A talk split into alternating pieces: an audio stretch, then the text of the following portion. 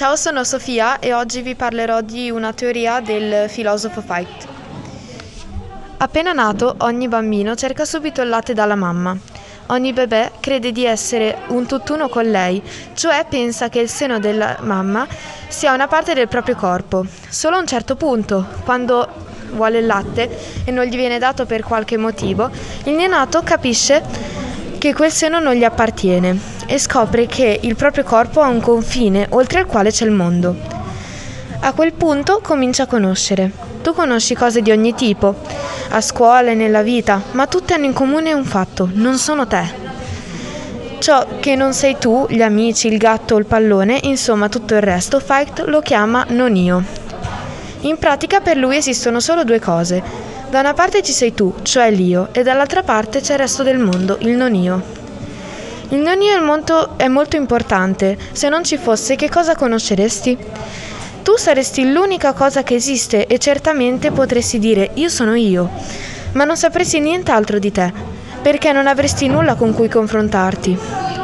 Da bebè, infatti, capisci chi sei man mano che inizi a distinguere il resto del mondo da te e scopri che e scopri anche la tua libertà. Potresti pensare che senza il mondo saresti libero di fare quello che vuoi, ma rifletti, Cosa faresti senza oggetti da trasformare, ostacoli da superare, persone con cui relazionarti? Che libertà sarebbe la tua? Fact direbbe che quando un bebè piange sta iniziando a confrontarsi con il suo primo non io, a fare il riscaldamento per quella bella corsa a ostacoli di conoscenza e libertà che è la vita.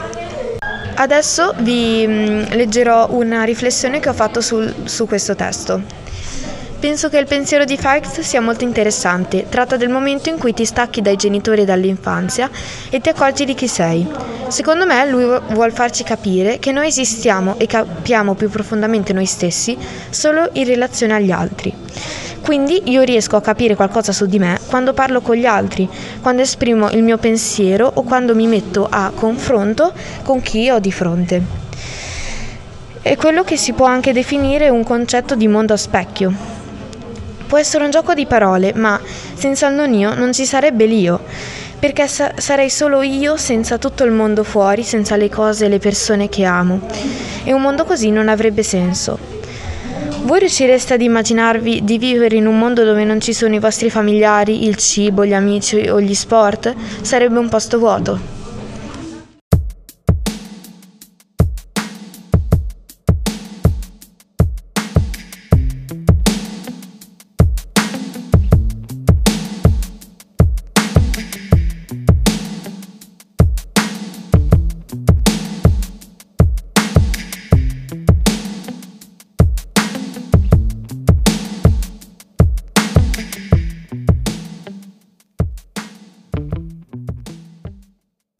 Esiste quella mela? E il tuo gatto? E i dinosauri siamo sicuri che siano esistiti? Sembrano domande strampalate, ma provo a fartele. Non so se sarai ancora certo delle risposte dopo che saprai che cosa ne pensa Berkeley. Per lui tutte le cose del mondo intorno a te non esistono. Sì, hai capito bene, nemmeno quelle di cui sei sicurissimo. O meglio, non esistono nel senso che credi tu. Dai un bel morso alla mela. Ne gusti il sapore dolce. La tieni tra le mani e ne senti il peso. Vedi che è un po' ammaccata sul lato. Penso proprio che diresti a Berkeley che la tua mela esiste come. E lui sarebbe d'accordo con te, ma non del tutto. Ora pensa alla mela ancora sull'albero, ben nascosta tra le foglie. Una mela che nessuno ha visto. Beh, in questo caso Berkeley ti direbbe che quella mela non esiste affatto. Secondo lui le cose non esistono davvero, ma solo nella mente di qualcuno che le vede o le tocca o le sente. Se è così, la mela che mangi esiste perché sta nella tua mente e sta nella tua mente perché la vedi. Invece una mela nascosta non sta nella mente di nessuno e quindi per Berkeley non esiste. Così come non esisterebbe il tuo gatto se tu non l'avessi trovato e nessuno l'avesse mai visto. Per Berkeley esiste solo quello che si percepisce, perché non si può affermare l'esistenza di una cosa che nessuno ha percepito. I dinosauri allora, in effetti, nessun uomo li ha mai visti. George Berkeley, nato nel 1685 e morto nel 1753, è stato un filosofo empirista, cioè che pensava che noi possiamo conoscere solo attraverso le percezioni. Viene considerato anche il primo idealista, perché per lui non esisteva nulla al di fuori delle nostre menti.